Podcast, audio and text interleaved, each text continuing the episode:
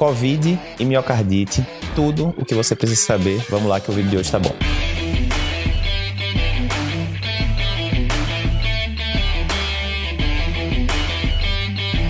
Na atualização Cardio Papers dessa semana, a gente vai discutir esse tema, né, que está sendo muito discutido agora, que é miocardite COVID, né? Tanto a miocardite causada pelo COVID, quanto a miocardite que pode surgir de como complicação né, de certas vacinas que a gente tem para o Covid, as vacinas que contêm RNA mensageiro, como a vacina da Pfizer, por exemplo. Então, tema muito interessante. Se você não me conhece, eu sou Eduardo Lapa, editor-chefe do Cardio Papers, cardiologista.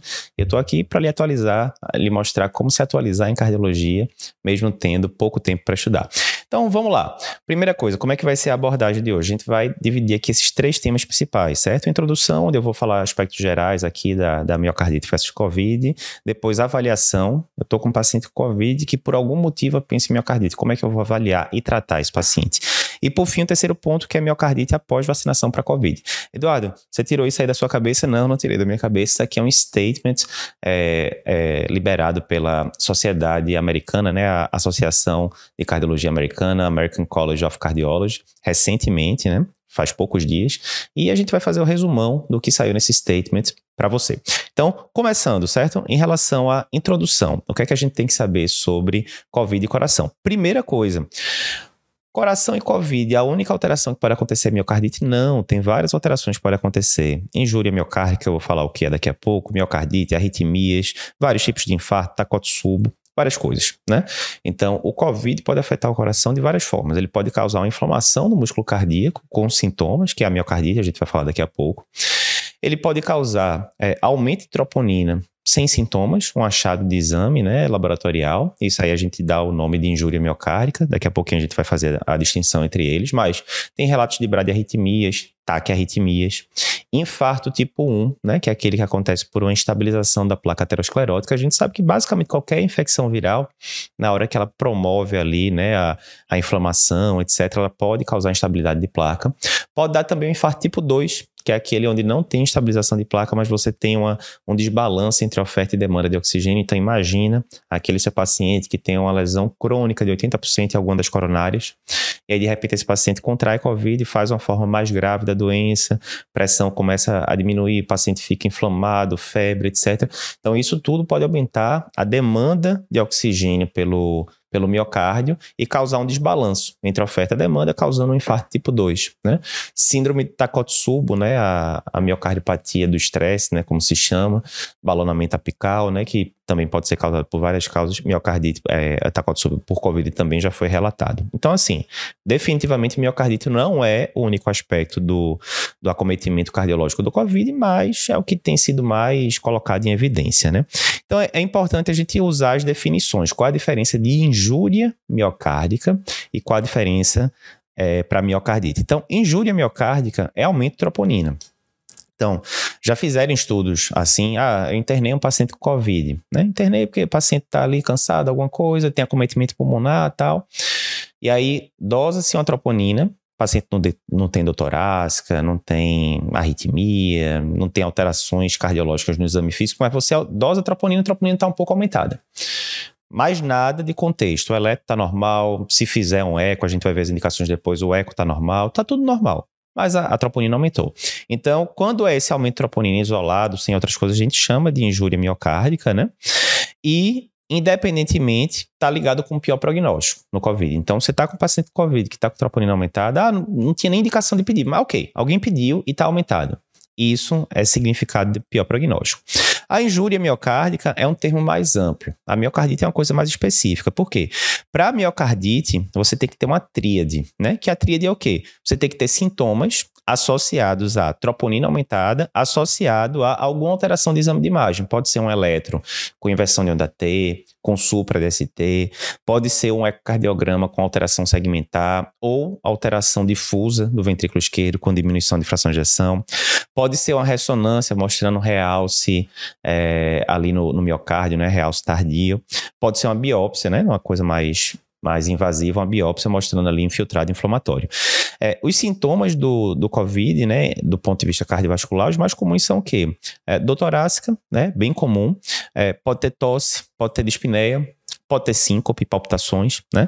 E é interessante que costuma ter um delay, costuma ter um atraso ali de dias a semanas entre o paciente ter os sintomas iniciais do COVID e aparecerem esses sintomas cardiovasculares. Então, veja, a miocardite é uma entidade clínica ali, não é só um achado de exame laboratorial. Tem que ter essas três coisas: tem que ter sintoma, tem que ter troponina aumentada e tem que ter alterações de exame de imagem, né? Isso tudo aqui na ausência de obstrução coronariana, né? O paciente não pode estar infartando, porque veja, se ele infartar pelo COVID, né? O COVID pode ser o trigger para o infarto, ele pode ter sintoma do torácica, ele pode ter troponina aumentada, ele pode ter alteração no eco, porque está infartando, etc. Mas isso é causado por um infarto, né? Então tem que excluir aí o diagnóstico de infarto certo? Uma coisa importante é o seguinte: antigamente a gente tinha os critérios lá, né? É, existem ainda critério de Dallas, etc., para miocardite, eles se baseavam muito em biópsia miocárdica, né? Mas, pô, Eduardo, quer dizer que para eu dar o diagnóstico de é, miocardite, quer seja por Covid, quer seja por outra coisa. É obrigatório que eu faça biópsia nesse paciente? Não, não é obrigatório. Por quê? Porque avançou muito, né? Principalmente a ressonância, né? Então, a ressonância, é, no caso de miocardite por Covid, uma ressonância alterada num paciente ali na fase aguda ou pouco depois da fase aguda, né?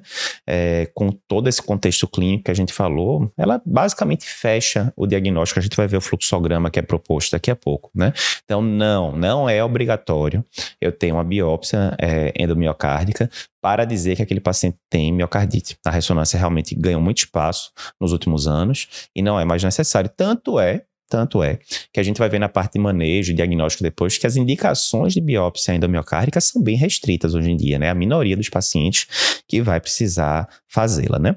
Beleza. Outro aspecto importante aqui da introdução é epidemiologia, que é o seguinte: ah, quão frequente é miocardite por Covid? Isso é muito complicado, porque assim, quando você vai para os estudos diferentes, a própria definição de miocardite, né, vai mudar um pouco. Então, tem estudo que, ah, tá, eu tô aqui com o paciente hospitalizado com Covid, faz ressonância todo mundo. Faz ressonância todo mundo, e aí a ressonância a gente sabe que é o exame mais sensível de imagem, né, não invasivo, para detectar é, acometimento miocárdico, miocardite. Então, e aí, eu fiz ressonância de todo mundo, 100 pacientes aqui, por exemplo, e 30 vieram ali com realce tardio na, na ressonância, brilhou ali branco, né, na hora que injetou o gadolínio. Ok, alguma coisa miocárdica tem, mas é miocardite não, o paciente não sente nada. Ah, beleza, eu dosei uma troponina ultrassensível, ela veio um pouquinho aumentada. O paciente não tem sintoma algum, né, do cardiovascular, tem uma troponina um pouquinho aumentada e tem uma ressonância positiva. Eu classifico isso como miocardite ou não? Em alguns artigos dizem que sim, outros não. Você só vai investigar aqueles pacientes que têm sintomas, tipo doutorásica e tal. E aí, obviamente, você está sendo mais restritivo, então a tendência é que você diga que a incidência é menor. Então, resumindo, a, a própria, os próprios critérios diagnósticos variam de artigo para artigo, e com isso você tem artigo que diz que a, a, a incidência é X, tem outros que dizem que é muito maior, né? É heterogêneo. Mas, nesse statement da American Heart, ele cita lá um dos estudos que fala que você teria mais ou menos um caso de miocardite para cada 2.000, 2.200 casos de Covid de forma geral, né? Não é uma coisa frequente, definitivamente não. Ressonância é o método mais sensível e se você ficar fazendo ressonância, né, para todo mundo, como alguns estudos preconizaram, você vai encontrar, né, muito acometimento miocárdico, mas que não obrigatoriamente é uma miocardite, né? E por fim, fisiopatologia. Quando a gente vai falar de fisiopatologia de miocardites em geral, normalmente tem duas, né, duas vertentes ali principais. Uma vertente é o que diz o seguinte, ó, o vírus entrou dentro da célula miocárdica e o vírus causou a lesão do miócito, morte do miócito, inflamação e tal. A outra vertente, né, e isso pode acontecer inclusive no mesmo paciente, pode ter um dano viral inicial maior e depois ele pode deflagrar uma resposta imunológica é, desproporcional, né? Ou tinha pouquinho vírus lá e chegou muita célula inflamatória, tipo, né, monócito, linfócito, etc., e causou ali dano, polimorfos nucleares, ou pode ser que nem tenha vírus lá, mas aí o organismo, por uma série de, de, de fatores, terminou jogando uma reação né, autoimune, né, imunológica exacerbada contra o músculo cardíaco, né?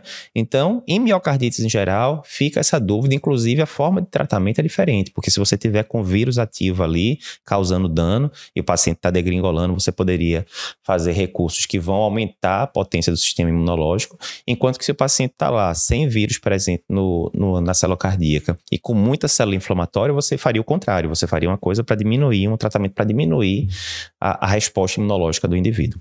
No Covid, o que é que parece acontecer mais, né? Aí tem vários eles colocam lá várias referências, mas parece que a reação imune, né? As próprias células é, de defesa do paciente parecem ter um, uma participação maior do que a lesão direta do vírus, né? Nos estudos de biópsia e tal, o pessoal não notou tanta presença de vírus ali nas células miocárdicas, certo?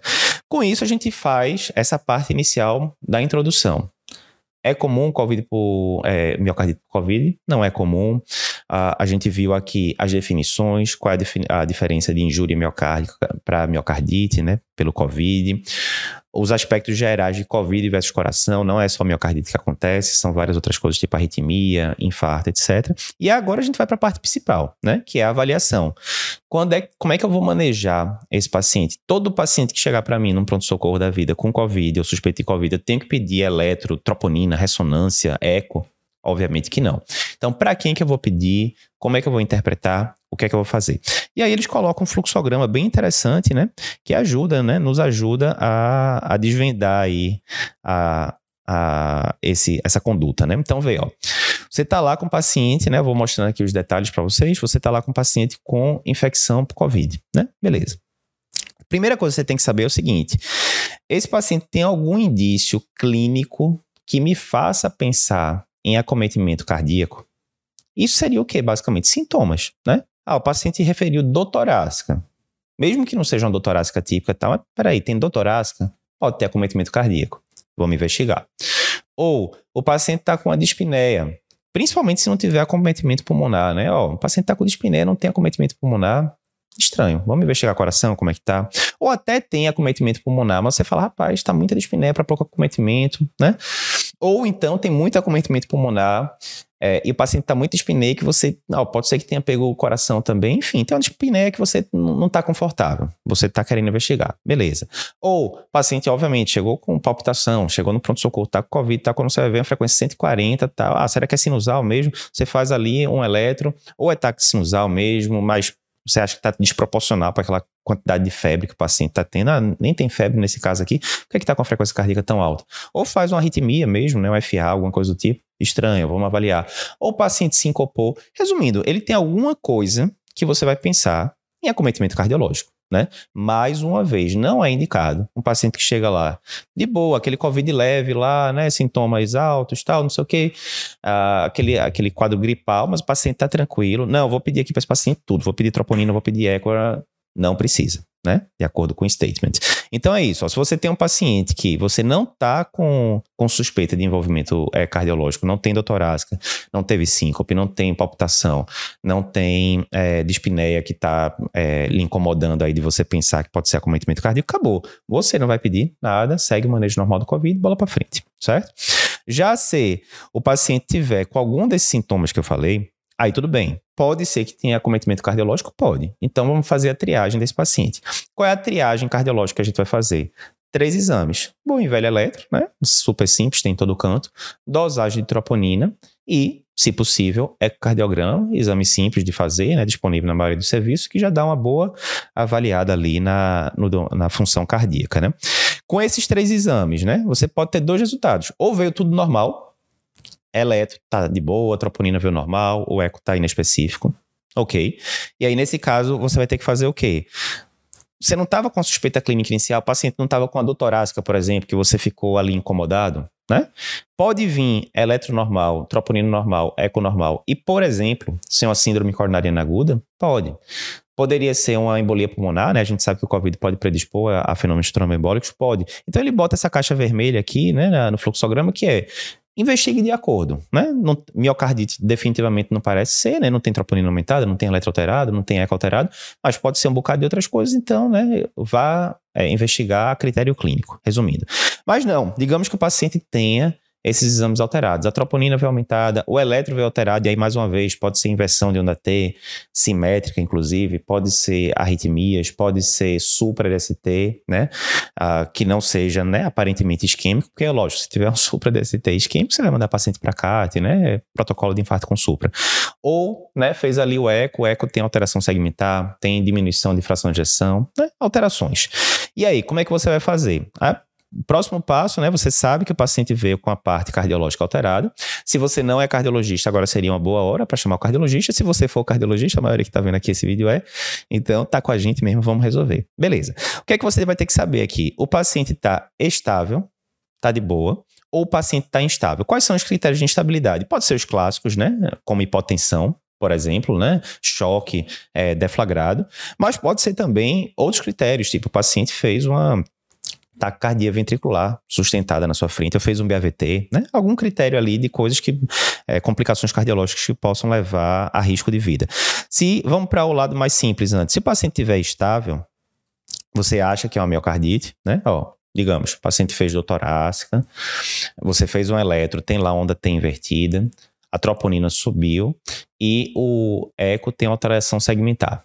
Você não acha que isso é síndrome coronariana aguda, por exemplo, né? Não, as alterações de eletro não sugerem síndrome supra. Ah, eu tô achando que a miocardite é um paciente super novo, 20 anos, né? Não tem nenhum fator de risco para infarto. Tô achando que o mais provável é miocardite mesmo. Ok. Aí, justamente, nesses casos mais de boa, né? O paciente está tranquilo, não está com instabilidade hemodinâmica, nada do tipo. A tendência é o quê, né? Casos discretos ou moderados. A tendência é você é, internar esse paciente, né? E você vai fazer o tratamento de acordo. Como assim? Ah, se o paciente tiver lesão pulmonar relevante, normalmente você vai fazer corticoide, né? Pelo protocolo do COVID mesmo, né? Normal. Se o paciente tiver envolvimento é, pericárdico, né? Às vezes é uma miopericardite, por exemplo. Então você pode considerar colchicina. Se a fração de ejeção for preservada, você pode considerar anti-inflamatório não hormonal, né? Ibuprofeno, naproxeno e tal. Se o paciente tiver fração de ejeção reduzida, não, é uma miocardite, sim, ele está com fração de 38%. Você vai ter que começar as medicações específicas de ser fração de ejeção reduzida, né? IECA, beta-block, né? Se o paciente não tiver contraindicações, certo? Ah, esses seriam os casos mais tranquilos. E nos casos mais graves, por exemplo, o paciente está descendo a ladeira, o paciente evoluiu com choque cardiogênico, o paciente está fazendo BAVT, está fazendo TV, enfim, né? Aqui seria já uma miocardite mais grave, né? Nesses casos, se o paciente, mais uma vez, mesma coisa, se tiver acometimento pulmonar importante, né? Você vai pensar aí ah, em começar corticoide, né? Porque é o protocolo do COVID, de forma geral. Ah, se o paciente tiver ejeção reduzida, você vai iniciar as medidas para IC, se não tiver contraindicações, você não vai começar a beta-block numa fase de um choque cardiogênico agudo, né? Lógico. E se o paciente tiver em choque cardiogênico franco, aí você pode ter que ir, né, para a medida plena ali de suporte inotrópico, suporte mecânico. E nesses casos, né, de forma geral, que o paciente não está evoluindo bem, que ele está evoluindo com estabilidade, aí sim você vai considerar a possibilidade de biópsia endomiocárdica. Mais uma vez, em miocardite, de forma geral, biópsia endomiocárdica é conduta de exceção, porque geralmente não vai mudar tanto conduta. Contudo, quando o paciente está evoluindo mal, o paciente está com EC aguda, que você não está conseguindo compensar, ou o paciente fez o NC descompensada, você otimizou as medicações todas, GIECA, beta-bloco, as coisas todas direitinho, mesmo assim o paciente continua muito sintomático, classificacional 3, 4. Ou o paciente está fazendo arritmias direto, né, graves e tal. Nesses casos que a casa está caindo e você não está conseguindo controlar é, clinicamente, aí é interessante você considerar, sim, biópsia endomiocárdica. Dito isto, né, independentemente do que você fez ali de tratamento na fase aguda e tal, depois que passou ali o, o, o vulco-vulco, né, o, a, o estresse maior da fase aguda, você vai ficar assim, ah, dei alta para o paciente e tal. Você vai ficar seguindo esse paciente, normalmente ele vai ter contraindicação ao exercício físico nos primeiros 3, 6 meses, normal, que nem qualquer miocardite, né? Porque isso aumenta o risco de morte súbita. E é interessante você repetir a imagem cardíaca depois de 3, 6 meses, porque grande parte desses pacientes vai ter o remodelamento reverso, né? Se tinha alguma disfunção ventricular, alguma coisa, vai voltar ao normal depois, certo? Então, em uma boa proporção dos casos, não todos, mas em uma boa proporção, certo? Com isso aqui a gente fala da parte de avaliação da, da suspeita de miocardite durante um episódio de COVID. Vacina para Covid e miocardite. Tudo que você precisa saber, vamos lá. Todo mundo sabe, né? Ali do final de 2019 para frente, a gente teve a, a pandemia, várias mortes pelo Covid, né? Todo mundo esperando chegar a vacina para então as coisas voltarem ao normal e começaram a chegar várias vacinas. Com as vacinas sendo aplicadas em milhões e milhões de pessoas, é natural que surjam, né? Alguns efeitos, é, efeitos colaterais, reações adversas da vacina, como né, qualquer outra medicação principalmente na hora que você está usando em milhões, bilhões de pessoas. Uma das reações que está sendo mais descrita é justamente a miocardite induzida por alguns tipos específicos de vacina para o Covid. E aí começa aquela confusão, né? Principalmente em crianças, adolescentes. Ah, não vou vacinar meu filho não porque tem risco uh, do adolescente, da criança ter miocardite pela vacina, né? E aí a gente tem que resumir. A gente tem que fazer aqui, colocar as coisas às claras para todo mundo, né, tanto a, a, equipe de saúde, né, profissionais de saúde, quanto a população em geral, ter noção do que, é que a gente está falando, riscos, benefícios e assim por diante. Então, ó, vamos lá. A gente está falando, então, miocardite após vacinação para a Covid, tem vários pontos relevantes para a gente abordar aqui. Primeira coisa, existe casos de miocardite induzido por vacina? Existem. Primeiro ponto. É para qualquer vacina. Ah, Eduardo, eu tomei Coronavac, por exemplo. Tem risco de miocardite? Não está descrito na literatura. Os riscos ali de miocardite por vacinas são para as vacinas que, é, que contêm RNA mensageiro, né? Que são basicamente dois tipos, né? A vacina da Pfizer e a vacina da Moderna. São esses dois tipos. Então, ah, Eduardo, é, meu paciente tomou ali Coronavac. Tá... Não, não está relatado o caso de miocardite claramente relacionado pela vacina. O problema são com essas duas vacinas aqui que possuem né, RNA mensageiro na sua composição. A vacina, né, a miocardite por vacina, ela tem alguns aspectos que a gente tem que destacar, né? Tem algumas situações em que elas são, é, em que a miocardite é mais comum. Então, primeiro, ela é mais comum após a segunda dose da vacina. Depois da primeira dose, realmente não é comum. É bem mais comum depois da segunda. A idade mais acometida é entre 12 e 24 anos, né? Algumas séries dizem entre 12 e 29, né? Mas pacientes jovens, né? Adolescentes barra adultos jovens. É bem mais comum no sexo masculino. Em algumas séries coloca até 90% dos casos, praticamente, são de homens, né? Então é bem mais comum em sexo masculino. Os sintomas começam a surgir geralmente dois a três dias após a dose da vacina, geralmente a segunda dose. Então, o, o, clássico é o quê? Dá a primeira dose, não tem problema nenhum. Dá a segunda dose. Quando acontece, raramente, como a gente vai mostrar depois, os sintomas começam a surgir depois de dois, três dias. O sintoma mais comum, certamente, é do torácico. Então, tem que se ligar. Chegou um paciente seu, tomou segunda dose da Pfizer, por exemplo. Três dias depois fala, não, tô com a torácica aqui, meio estranha, paciente jovem, né? Estranho, não era para estar com dor torácica, você tem que avaliar. A alteração mais comum no eletrocardiograma qual é? Supra de ST. Né, tem que ficar ligado.